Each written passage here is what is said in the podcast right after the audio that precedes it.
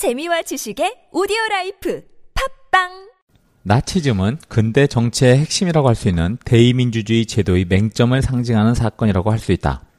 압도적인 지지와 열광, 그리고 광적인 축제를 통해 대표자가 된 히틀러가 결코 대다수 독일인들의 의지를 대변하지 못했기 때문이다. 누가 자신의 생존을 위협하는 전쟁을 원했고, 혹은 누가 이웃에서 빵집을 운영하던 마음 좋은 유태인 아저씨를 가스실로 끌고 가길 원했겠는가? 하지만 국민의 대표자가 되자마자 히틀러는 독일인의 뜻을 대변하기보다는 독일인들의 뜻을 조작했고 그들을 환상의 노예로 만들어 조종했다. 대표자에게 권리를 양도한 이상 독일인들은 대표자의 명령을 들을 수밖에 없었다. 나치즘을 이해하려면 개인 내면의 문제뿐 아니라 구조적인 문제도 함께 숙고해야 하는 것이 아닐까. 이 점에서 진멜의 작은 논문 대도시와 정신적 삶은 20세기 정치 철학을 이해하는데 매우 중요한 글이다. 이 논문에서 진멜은 산업 자본주의 발달이 대도시의 탄생으로 이어지고 이로부터 인간의 내면 세계가 과거와는 다르게 변모했다고 이야기한다. 그가 주목하는 변화는 대도시인들의 상호 무관심이나 속내 감축이라는 태도, 그리고 정서적인 태도보다는 지적인 태도를 가지게 되었다는 점이다. 표면적으로 시골 사람들보다 대도시인들이 자유로운 이유도 바로 여기에 있다. 대도시에서는 자신에게 피해를 주지 않는 한 상대방에게 어떠한 정서적 반응도 하지 않기 때문이다. 이렇게 서로 무관심하고 냉담하며 자신의 속내를 갖추는 지적인 대도시인들이 출현하면서 19세기 이후부터는 지금까지 정치는 전혀 다른 외향을 띠게 되었다. 어떻게 하면 이 익명의 도시인들, 자신의 사적인 일에 몰두하는 고독한 개인들을 모여들게 할 것인가? 사실 이것은 정치가인들에게 사활을 건 문제였다고 할 수 있다. 정치가들은 고독한 개인들, 즉 군중을 먼저 묶지 않는다면 이들이 어떤 우발적인 계기로 상호연대하여 자신들에게 저항할 수도 있다는 것을 이미 경험했기 때문이다. 군중과 산업혁명, 그리고 산업발달, 시대의 흐름과 더불어 우리 다시는 자신을 한번 돌아보게 되는 그런 문구로 시작해봤습니다. 철학 대 철학, 어, 동서양 철학의 모든 것 강진수 씨의 이야기로 시작합니다. 안녕하세요. 꿈꾸는 만년 배신혜정입니다. 네, 안녕하세요. 양정훈입니다. 어, 철학 대 철학. 어떤 책이에요? 아, 이 자료요? 네. 에, 저희 이번 꿈한필 미션에 연관된, 연관돼서 저희가 진행하는 자료고, 간단히 말하면, 어, 뭐뭐 대 뭐뭐라는 개념물에서 동서양 철학들 중에서 좀 비슷하거나 어, 좀 비교해 볼 수 있는 내용들의 철학들을 이제 묶어서 저희가 어, 소개해 드리는 그런 컨셉을 띠고 있습니다. 아, 그래서 철학 대 철학인 건가요? 네, 제목이? 그렇죠. 네. 어. 어떻게 보면 좀 우리- 쉽게 우리말로 하면 생각 대 생각. 네. 아, 네. 어, 저의 생각과 신혜정 작가님의 생각, 뭐, 어. 이렇게 이 담론을 저희가 나누는데, 네. 어, 그러면 철학이 되는 거죠. 음. 네, 그러면 이번 주의 미션은 어떤 거예요? 음, 저희가 이번 주 미션은요, 자, 한, 두 편을 작성해 보는데, 음. 하나당 A4지 한 장씩입니다. 뭐냐면, 어, A 대 B로, 어, 음. 어떤 문서, 이 어, 형식을 보시고, 어, 그 나름의 스타일로, 여러분 맞춰서 자기 스타일로 갖다 문서, 한번 글을 작성해 보시는 건데요. 예를 들어 이럴 수 있죠. 뭐, 남자 대 여자, 뭐, 고양이 대 개, 뭐, 독서와 여행, 뭐, 쌀과 빵, 뭐, 커피와 차, 이런 식으로 뭔가 내가 어, 좀 차이점과 공통점을 찾고 그 얘기를 끌어올 수 있는 내용들로 같이 했으면 좋겠습니다.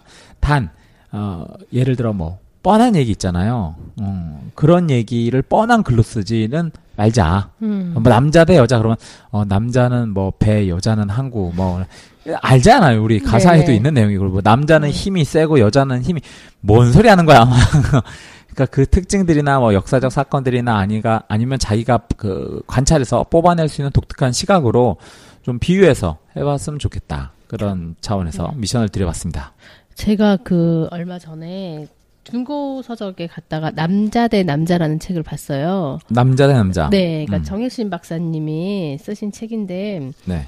목차를 보자면 김영삼 대 김어준.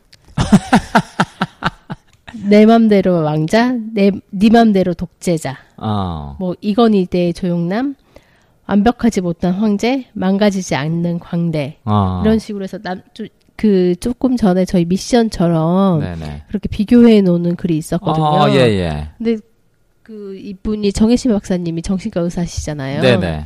그래서 그 정신 심리 분석이라고 해야 될까? 음. 그런 것도 들어가 있고 어떤 사항에 대해서 어떻게 반응하는지에 돼 있어서 저는 되게 재밌게 읽었었어요. 어, 재밌다. 아, 네. 읽으셨어요? 네, 읽었어요. 어, 저 뭐 사셔서? 네. 어, 그렇군요. 네. 정혜선 박사님 신간인가요? 아니요, 이거 2001년도에 나온 책이에요. 2001년도? 네, 네. 아직까지 판매가 되네요. 어. 검색해 보니까. 절판되지 않고 네, 네. 어, 뭔가 꾸준하게 남자와 남자를 궁금해하시는 어, 여, 여성분들이 사시나?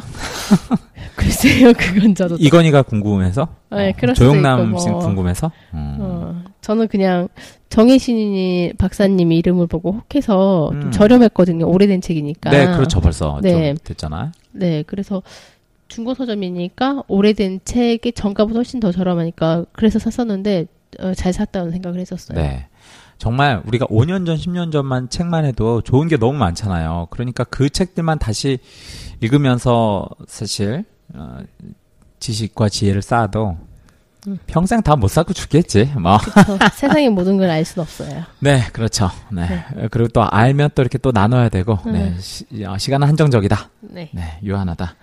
이런 이런 차원의 글들이 사실은 좀 뭐랄까 분량적으로 좀 느리기가 쉬워요. 왜냐면 세상에 수많은 사실 비교해 볼 것들이 있고 정말 둘이 그 별 특징이 없는 것 같더라도 각각의 사물의 특징들을 우리가 그 뽑아내다 보면 사실 공통점이나 또 차이점이 있을 수 있거든요. 어, 그래서 어, 예를 들어서 뭐 아무거나 신한 작가님 아무거나 떠오르는 사물 두 개만 한번 얘기해 보세요. 떠오르는 사물이요? 네, 전혀 연관성 없어도 괜찮습니다. 어, 사과하고 물? 사과하고 물. 네. 우리가 사과하고 물하고 한다면 둘의 공통점이 뭐가 있을까요? 먹, 먹, 그 입으로 들어간다. 아, 그렇죠. 네, 섭취와 관련된 내용으로 네. 있죠. 네. 그리고 또 약간 뽑아서 묶어본다면요. 사과로 인해서 발생한 철학, 물로 인해서 발생한 철학, 뭐 이제 이런 것도 어. 네. 쓰고요. 어, 그러네요. 네, 우리가 뭐 사과하면요. 가장 크게 대표적인 저 인류사에 미쳤던 사과, 뭐뭐가 생각나세요? 사과. 아담과 이브. 그렇죠. 아담과 이브. 종교적인 측면에서 어떤 원죄 네. 의식 에 대한 뉴턴의 만유인의 법칙. 그렇죠. 물리학과 관련해서 어떤 하나의 힌트가 됐던 내용들. 어, 죽기 전에 나무를 심는다. 네, 스피노자. 스피노자? 네, 네. 철학과 관련해서 네, 살짝 네, 얘기를 한 게 있고요. 세 가지만 할래요. 네. 또 어, 지금 신혜 작가님이 쓰고 계신 아, 그 아이폰. 아이폰, 네. 그러네요. 어, IT와 관련해서 아이폰도 상당히 그 나름의 음. 큰 지금 세계 어, 사과의 힘을 보여주고 있죠. 네. 네. 그러니까 이렇게 어, 사과 하나가 미치는 세상의 영향, 뭐 이런 거. 예를 들어 물이 미치는 세상의 영향. 음. 네. 물로 인해서도 예전에 철학이 있었죠. 그러니까 어, 고대 그리스인들은 그 원소로 세상이 이루어져 있었다고 볼 때 뭐 흙, 음. 예를 들어 뭐 물, 금, 불 이런 식으로 우리가 말하는 월화수목금토 이런 식의 개념들로 음. 어, 접근을 해서 진행을 했었단 말이에요. 네. 음, 그런 걸로 또 연결해 볼 수 있고 우리가 말하는 뭐 어, 동양 사상으로 보면 물이라는 건 어떻습니까? 어떤 곳에서 잘 음. 어, 적응하고 어, 예를 들어 형체가 없는 그렇기 때문에 가장 자유로운 수용성이 높은 이런 차원으로도 접근해 볼 수 있고 어, 그러니까 지금 사과와 물 해도 굉장히 그 사과 대물 해도 써, 공통점이나 이런 다른 점을 갖고 글을 써볼 수 있는 게 상당히 있죠. 어, 이런 식으로 글을 쓰시라는 말씀이시군요. 뭐 하나의 예를 들면요, 네, 그렇죠. 철학 대 철학에서는 어떻게 쓰여, 쓰여졌는지 좀 알려주세요. 어, 철학사 철학 그 앞쪽에 보면 크게는 이제 그 서양 편하고 일부가 서양 편하고 이제 2부가 동양 편하고 이렇게 나눠서 저희가 진행이 되고 있고 예를 들어서 제가 제목으로 간단하게 소개해 드리자면 어, 우리가 보는 세계는 모두 동일한가? 그러면 이제 칸트와 니체를 둘이 붙여서 얘기를 하고 있고 그리고 역사를 움직이는 힘은 무엇인가? 그러면 헤겔과 막스. 네, 그리고 뭐 에로티즘은 본능적인 것인가? 그러면 쇼펜하우어와 바타요. 이렇게 어, 대립시켜서 어, 같이 이 내용들을 갖다가 진행을 하고 있습니다. 그러면 저희 미션에 대해서 마무리 소개 부탁드려요. 네, 미션은요. 자, A 대 B로 어, 즉 뭐 남자 대 여자 혹은 아까 말씀드린 사과 대 물 혹은 뭐 독서와 여행 이런 식으로 뭐 공통점과 차이점을 찾아서 한 두 편씩 정도 한번 작성을 해 보시는 걸로 저희가 부- 주로 이제 미션을 들 때는 그 책을 읽고 책의 그 뭐랄까 이해도가 좀 높아진 상태에서 문장이나 내용에 대한 분석이 좀 이루어진 상태에서 저희가 좀 벤치마킹해서 내 걸로 소화하는 연습을 하잖아요. 그래서 한번 어, 재미있게 읽어보시고 활용해 보셨으면 좋겠습니다.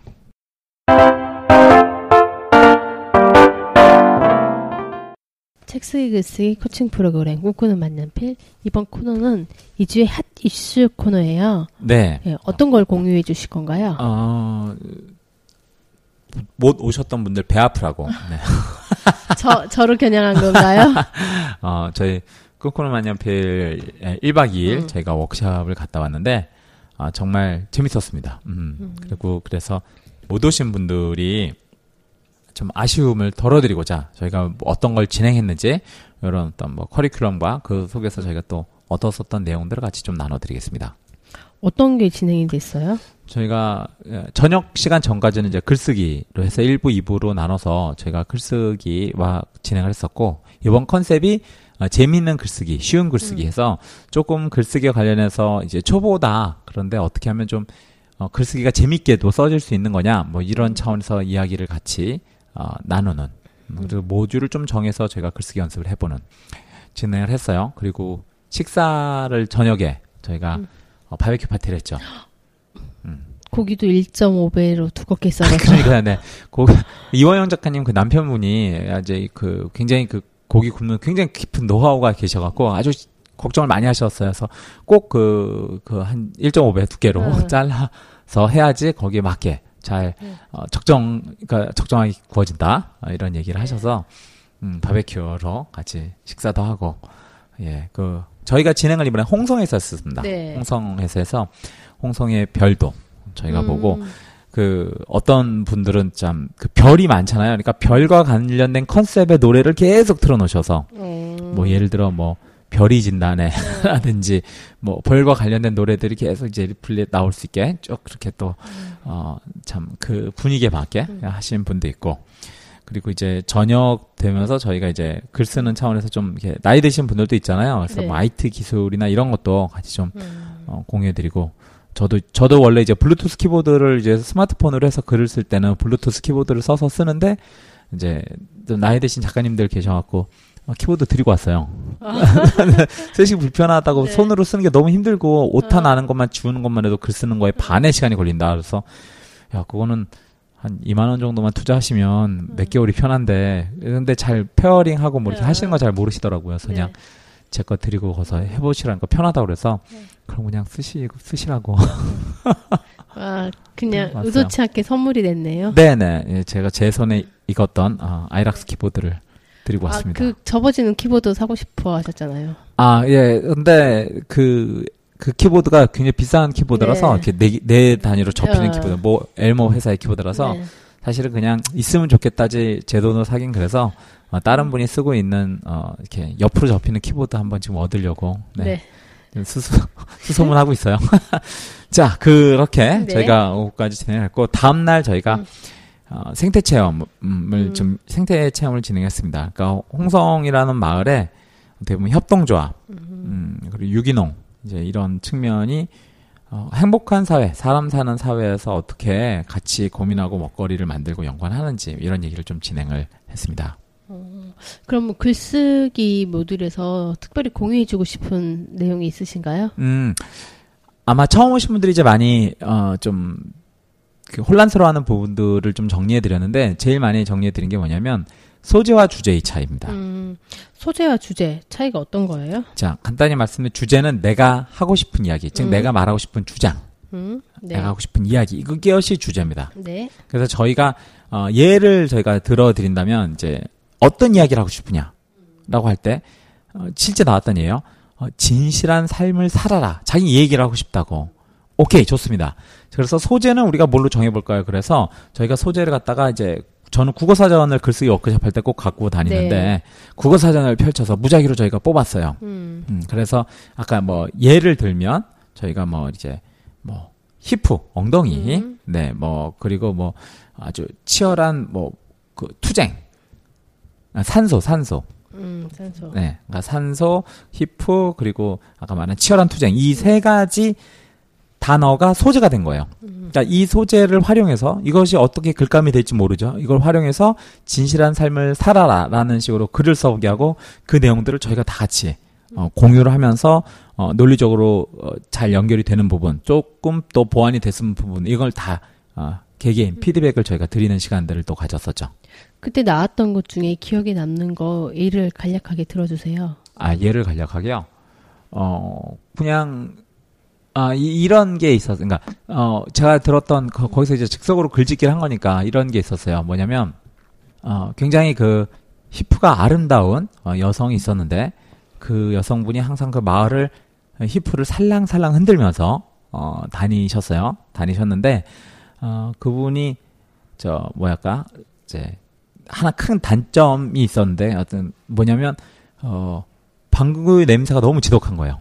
거의 이제 글쓰기 할 때 그 소재 소개 내용이 스토, 그 소리가 그런 내용이었어요. 그래서 어 마을 사람들이 이제 숨을 못 쉬는 거 산소 부족이 생길 정도로 숨을 못 쉬어갖고 어떻게 해야 되나? 어막그 이렇게 내 쫓아야 되나? 아니면 우리가 뭐 이걸 어떻게 해결하다 도와줘야 되나? 했더니 그어 처녀를 어 사모하는 한 청년이 아저 이제 우리가 한번 이 주제에 대해서 굉장히 극한 투쟁하는 어떤 이렇게 치열하게 싸워보자 하는 마음을 한번 이걸 고민해보자. 어떤 것 때문에 이러냐 해보니까 이 여성분이 어, 이뻐지고자 하는 욕망 때문에 어, 이렇게 사람들한테 속이고 이렇게 부적절한 다이어트를 하고 막 자기 몸을 혹사하고 막 이제 이런 식으로 하면서 자기 되게 건강하게 산다고 이제 이런 식으로 거짓말을 하면 거예요. 그러니까 겉에 보일 때는 이뻐 보이지만 사실 그걸로 인해서 부작용이 생기고 다른 사람들한테 피해를 끼치는.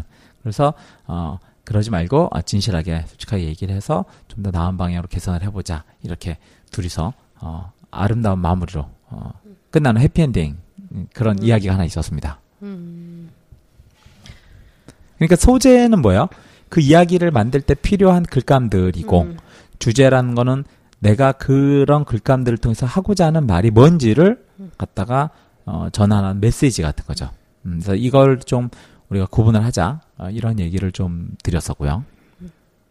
그리고 저희가 많이 하는 것 중에서 어 이렇게 꼬리에 꼬리를 문 이는 음. 이제 단어들 어, 네. 연상되는 단어들 예, 이런 게임 같은 것도 저희가 진행하고 그래서 계속 연상되는 단어들을 얘기하면서 그걸 정리해 보게 해요. 그리고 어, 이 단어가 갑자기 연결이 쭉 될 때는 우리가 이해를 하죠. 예를 들어 떡볶이. 음. 그럼 떡볶이 연결되는 김밥, 오뎅, 순대 뭐 이런 거면 아 지금 뭔가 분식집에서 먹는 거구나라고 하잖아요. 근데 분, 순대 그러다 갑자기 6.25, 뭐 이런 얘기가 나오면, 음. 어? 왜 순대에서 6.25 나왔지? 이제 우리가 의식의 흐름이 연결이 안 음. 되면 그건 잘 모르잖아요. 그러면 네. 그 말을 한 사람한테 물어보고, 음. 그러면, 아, 뭐 우리 할머니가 그 굉장히 6.25 때 어려우셔서 순대 장사 하시면서 우리를 키워서 갑자기 할, 할머니가 하셨던 그 생각이 나서 그때 당시 생각이 나서 6.25로 쓴 거예요. 그러면, 아, 그렇구나. 이 사람은 지금 그 순대라는 매개체로 이 과거의 어떤 어, 기억들을 더듬기 시작했구나. 그래서 이 사람이 주로 뭐에 관심이 음. 있는지, 음. 어떤 쪽에 흐름이 있는지를 저희가 좀 분석해보는 뭐 그런 워크숍의 모듈도 진행해봤었죠. 음. 하고 싶은 건 너무 많은데 네. 저녁까지만 해갖고 아쉽게 네. 어, 오후부터 저녁까지 해가서 음. 그랬죠. 어, 같이 가셨던 분들의 반응은 어떠셨어요? 네, 뭐 피드백 받은 게 있는데 지금 짧은 시간이었지만 워크숍 자체에 대한 피드백은 좀 아쉽다. 음. 예, 왜냐하면 좀 금방 끝났으니까 저녁까지. 그래서 제가 어, 원하시면 어, 다음번에도 또 그런 좋은 기회를 네. 남아줄 테니까 하고 뭐 가격 대비 뭐 뽑았다는 얘기는 다 하시죠. 네. 뭐 오시면 어 뭐 숙식 다 해결하지 세끼 먹지 오면 선물 책 드리지 음. 저희가 뭐 노란 리본 이런 것도 다 이번에 네. 사서 준비해 갔었거든요. 음. 그래서 그것도 다 드리지. 뭐 처음 오신 분들은 사은품도 드렸지. 뭐 어. 그냥 퍼주고 왔어요. 네. 저는 궁금했던 게 네. 홍성의 그 지역 내에서 거의 음식이 먹거리가 해결이 되잖아요. 네네. 그러니까 뭐, 네, 뭐 야채 같은 것도 그렇고 빵이나 그런 것도 그런데 맛은 어땠는지. 어, 일단은 저희가 식당, 그런, 음. 그런 취지의 식당을, 그러니까 유기농 가면 자체 생산된 것들을, 로컬 푸드죠? 네. 그걸 통해서 먹었었던 음식들은 확실히 맛있었고, 음. 음, 제가 여태까지 먹었던 두부찌개 중엔 제일 맛있었던 것 같아요. 음. 어, 그래서 그 콩, 콩 전문 요리점 갔는데 가격도 비싸지 않았고 맛있었고 빵 같은 경우에는 그, 그런 거가 있대요. 버터를 많이 쓰지 않아서 음. 좀 이렇게 뭐 부드럽거나 예를 들어 이렇게 접착력이 강하다? 음. 그런 느낌은 많이 안 들었어요. 음. 그러니까 약간, 약간, 부드럽다기보다는 약간은 조금 더 퍽퍽한 조금 덜 부드러운 그런 느낌인데 그렇다고 막 못 먹을 그런 게 아니고 아 이런 식감이구나 해서 그것도 충분히 네 어, 먹는 데 있어 문제가 없었고 어, 자체 내에서 생산한 어떤 뭐 이렇게 밀이나 이런 것들로 저걸 하니까 그리고 요구르트가 되게 특이하대요. 저희가 플레인 요구르트 네. 먹었는데 뭐 이렇게 성분에 단게 없었는데 단맛이 나요? 나요. 그래서 어, 어, 애들 잘 먹었어요. 네. 그러니까 일단 먹는 게 거기서 해결이 되고 그 분들이 뭐랄까 근처에 뭐 고추 있으면 고추 따다 주시고 뭐 상추 있으면 상추 음. 따다 주시니까 어, 좀 거기서 사시는 분들 식비는 거의 안 들더라고요. 어. 자체 해결하고 그래서 우리가 말하는 좀 청각 분들을 하면 사실은 뭐 방세 이런 거 빼고 음. 월한 2, 30만 원에 해결하시는 분들도 있으니까 어, 통신비 포함해서 혹한다. 그러니까요. 어, 그래서 어떻게 보면 생태계 대한 네. 경제 모델 저희가 이제 뭐 병원 같은 것도 보고 네. 그, 그분들은 사회적 세금이라는 표현을 쓰세요. 그러니까 협동조합 취지로 설립을 하시지만 그럼 개인이 그 여러 한 몇백 명이 돈을 내서 출자를 하잖아요. 그러면 물론 내가 이제 돈을 못 내면 가서 뭐 벽돌을 쌓는다거나 근데 몸으로 이렇게 노동을 가치를 제공할 수도 있고 근데 그런 게 뭐냐면 뭐 거기에 내가 참여 안 할 수도 있지만 내가 참여한다는 게 아 우리 마을에 이런 게 생기면 우리가 굳이 뭐 다른 곳에 가서 그걸 소비할 필요 없이 또 이 안에서 자체적으로 생태계로 해결을 할수 있고 또 이렇게 만들 수 있으니까 그것 자체만 해도 괜찮지 않냐 이- 이런 내용들로 취재를 하더라고요. 전 도서관 갔었는데 네. 그 도서관 일요일 날 닫혀 있어서 아쉽게 못 들어갔어요. 그런데 그게 한 어, 제가 볼 때 한 만 권 좀 넘게 그 구축이 되어 있는 것 같더라고요. 그래서 음, 또 도서관에 이렇게 또 마을 도서관을 이렇게 만들어서 운영한다는 것도 어. 우리가 보면 많은 아이들이 자기 꿈을 키우는 거는 뭐랄까 세상을 많이 접할 수 있는 게 앉아서 여행할 수 있는 게 도서관이잖아요. 그래서 음, 저는 개인적으로 도서관이 어떤 식으로 이렇게 설립이 됐고 운영이 되고 있나 그랬더니 운영되는 거 못 보고 이제 지어진 것만 봤는데 이뻤어요. 음, 들어가 보고 싶었습니다. 어, 꼭 한번 저도 가보고 싶네요. 네. 그 맞은편에 헌책방이 있어요 또. 근데 아. 헌책방이 무인으로 또 이- 운영이 돼서 어, 내가 이 책을 사고 싶다 그럼 거기 있는 금액을 보고 그 금액을 그, 그 예를 들어 무인 그 음. 이제 저돈 넣는 함에다가 네. 넣어놓고 오면 돼요. 어, 그래서 어 여기 뭐 여러 생태에 관련된 이제 협동조 관련된 책들도 많이 있었고요. 음, 좋았습니다.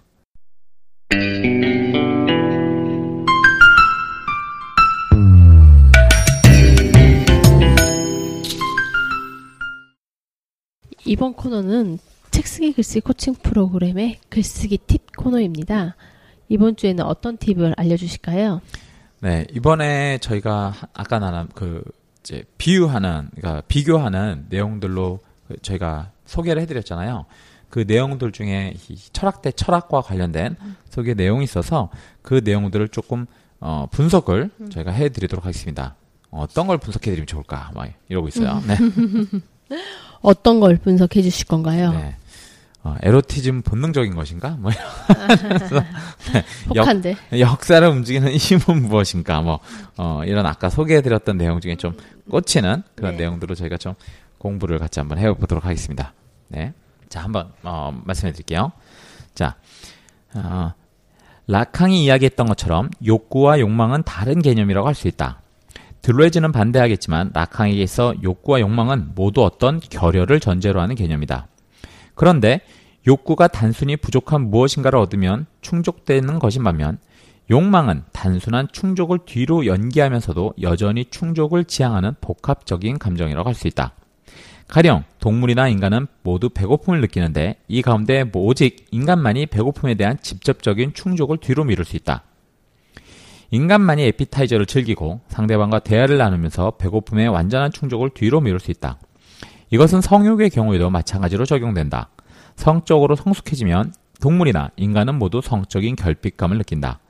동물들이 발전기가 되면 허겁지겁 짝짓기를 하는 반면 인간은 이성에게 성적 욕구를 느끼지만 그럼에도 불구하고 직접적인 욕구의 충족은 뒤로 미루곤 한다. 상대방과 와인을 마시며 환담을 나누거나 혹은 가볍게 애무와 키스를 나누면서 직접적인 성교를 뒤로 미루는 것들이 바로 이러한 사례다. 그렇다면 인간에게만 고유한 욕망, 동물들이 보기에는 너무도 번잡해 보이기까지 하는 이런 복잡한 경로의 욕망은 어떻게 해서 발생하는 것일까? 쾌락 원리에 지배되는 쾌락, 자아는 쾌감을 지향하고 불쾌함을 피하는 데 모든 관심을 집중한다. 이런 쾌락 자아는 갓난아이에게 더욱 분명히 관찰되는 자아 형식이라고 할 수 있다. 예를 들면 배고픔이 불쾌감으로 다가온다면 갓난아이는 배를 채움으로써 불쾌감을 피하려고 할 것이다. 반면 가슴이 주는 온기가 쾌감을 준다면 갓난아이는 어머니의 가슴에 파고들려고 할 것이다. 아주 어렸을 때는 자신의 욕구가 대부분 손쉽게 충족되는 걸 느끼지 했지만 점차 한두 살 나이를 먹으면서 주변 상황이 달라지는 것을 감지할, 감지하지 않을 수 없다. 가령 예를 들어 할아버지 제사상의 음식을 보았을 때이 어린아이가 멋모르고 덥석 음식을 짓는 순간 등짝을 한 대 맞을 수도 있다. 이것은 어린아이에게서 일종의 트라우마가 될 수 있는데 최초의 타자로서 어머니 혹은 아버지가 보내는 차가운 시선이 아이로 하여금 자신의 존재에 대한 불안감을 느끼도록 만들 수 있기 때문이다. 특히 자신의 생존을 위해서는 어머니의 관심과 사랑이 절대적으로 필요하다는 것을 본능적으로 알고 있는 어린아이가 어머니의 사랑이 철회되거나 사라질 수도 있다는 불안감을 점차 의식하게 되는 것이다. 메커니즘을 통해 기존의 쾌락 자아는 현실 자아로 변형된다. 이때 현실 자아란 것은 결국 현실 원리를 수용한 자아 형식이라고 할 수 있다. 그런데 현실 자아란 직접적인 욕구 충족을 뒤로 미룰 수 있는 혹은 미룰 수밖에 없는 주체를 가리킨다. 앞서 언급한 어린아이는 이제 제사를 모두 마칠 때까지 자신의 배고픔을 참을 수 있게 된다. 아니, 반드시 참아야만 한다. 이것은 어머니의 욕망, 즉, 내 아이가 제사가 끝난 뒤 음식을 먹기를 바라는 어머니의 욕망을 아이가 수용한 결과라고 할 수 있다. 정신 분석학에 따르면 인간의 성적 욕망도 단순히 성적인 욕구를 채우는 것과는 구별될 필요가 있다. 라캉에 따르면 이성에 대한 성적인 욕망도 이성에 대한 사랑의 욕구로부터 성적인 욕구, 즉 직접적인 충동의 욕구를 뺀 차이라고 볼 수 있기 때문이다. 그런데 라캉 이전에는 성적인 욕망이란 것이 성적인 욕구와 별다른 차이가 없는 것으로 사유되었다. 이것은 인간의 에로티즘을 동물적인 것으로 사유했다는 것을 의미한다. 예를 들어 고백록의 아우구스티누스는 자신의 의지로 통제할 수 없는 에로티즘이 모든 고통의 기원이라고 고백한 적이 있다. 그는 육체적이고 동물적인 에로티즘을 극복하고 신에 대한 정신적인 사랑으로 개종하려고 했던 인물이다. 이것은 물론 육체보다 영혼의 우월성을 유독 강조했던 플라톤 철학의 유산이기도 하다. 하지만 18세기를 들어 에로티즘을 단순히 육체적인 것이 아니라 종족 보존을 위한 삶의 에너지로 그 삶의 의지로 긍정하려는 사유 경향이 일부 대두되었다. 다시 말해 에로티즘이 개체의 단순한 욕구가 아니라 개체에 내재된 종을 보존하겠다는 맹목적 의지의 발현쯤으로 이해된 것이다. 자, 이어서 볼게요. 이러한 관점을 가진 쇼펜하우에게 인간의 에로티즘 혹은 성욕이란 것은 개체들이 가진 맹목적 의지의 의지를 가장 잘 보여주는 한 가지 사례로 이해될 수밖에 없다. 성욕은 정욕 중에서 가장 격심한 것으로 욕망 중의 욕망, 즉 우리의 모든 욕망의 집결체이다. 그리고 개인적인 성욕, 즉 어떤 특정한 개인을 대상으로 한 그 사람의 고유의 성욕의 만족은 행복의 결정이나 하나의 왕관이며 이것만 손에 얻으면 모든 것을 얻게 되는 것이고 반면에 이것을 손에 얻지 못하면 모든 것에 실패한 듯이 생각되는 것이다. 그러므로 우리는 성욕의 생물학적 측면에서 개취하던 의지 속에서 다시 말해 인간의 조직대 조직 속에서 호르몬이 분비물 중의 분비물이며 모든 액체의 정수이고 유기적인 모든 기능의 최종 결과임을 상기하지 않을 수 있다. 아니할 수 없다. 그래서 의지와 표상으로부터의 세계에 나오는 내용의 그 일부분을 쇼펜하우의 책의 일부분을 갖다가 여긴 소개를 하고 있습니다. 네. 이거 보면 생각나는 게 그 이기적 유전자의 리처드 도킨슨의 이기적 유전자하고 비슷한 내용 있죠.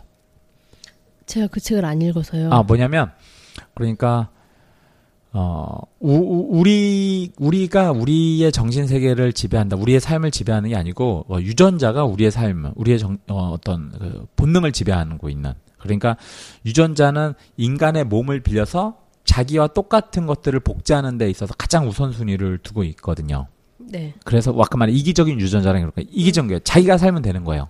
그러니까 인간이 어, 자식을 낳, 낳고자 할 때 못 씁니까? 자신의 DNA가 들어가잖아요. 음. 그러면서 어, 유전자들은 뭐예요? 또 성공을 한 거예요. 다음 음. 세대까지 살 수 있는 거예요. 네. 근데 예를 들어 저나 신혜정 작가님 객체로서는 어떻습니까? 사실은 80년, 100년을 음. 살면 이제 없어지죠. 그렇죠. 불멸의 존재가 아닌 거예요. 우리는 죽는 거지. 하지만 우리의 그 DNA를 받은 유전자는 또 다음 세대, 또 다음 세대를 가면서 이 인류라는 인간이라는 종을 계속 유지시키려는 어떤 아주 강력한 동기부여를 아, 가지고 있다. 아, 그래서 아까 말한 그 우리가 성욕이라는 개념이 여기 말하는 인간 조직 속의 그 호르몬이 어, 모든 액체의 정수이고 유기적인 모든 기능의 최종 결과다. 그래서 아까 말한 이것만 손에 넣으면 모든 것을 얻게 되고 이것을 손에 넣지 못하면 모든 것을 실패한 듯이 생각되는 그만큼 강력한 에너지를 발생시키는 음, 그런 내용들을 갖다가 좀 앞에서 보여주고 있습니다.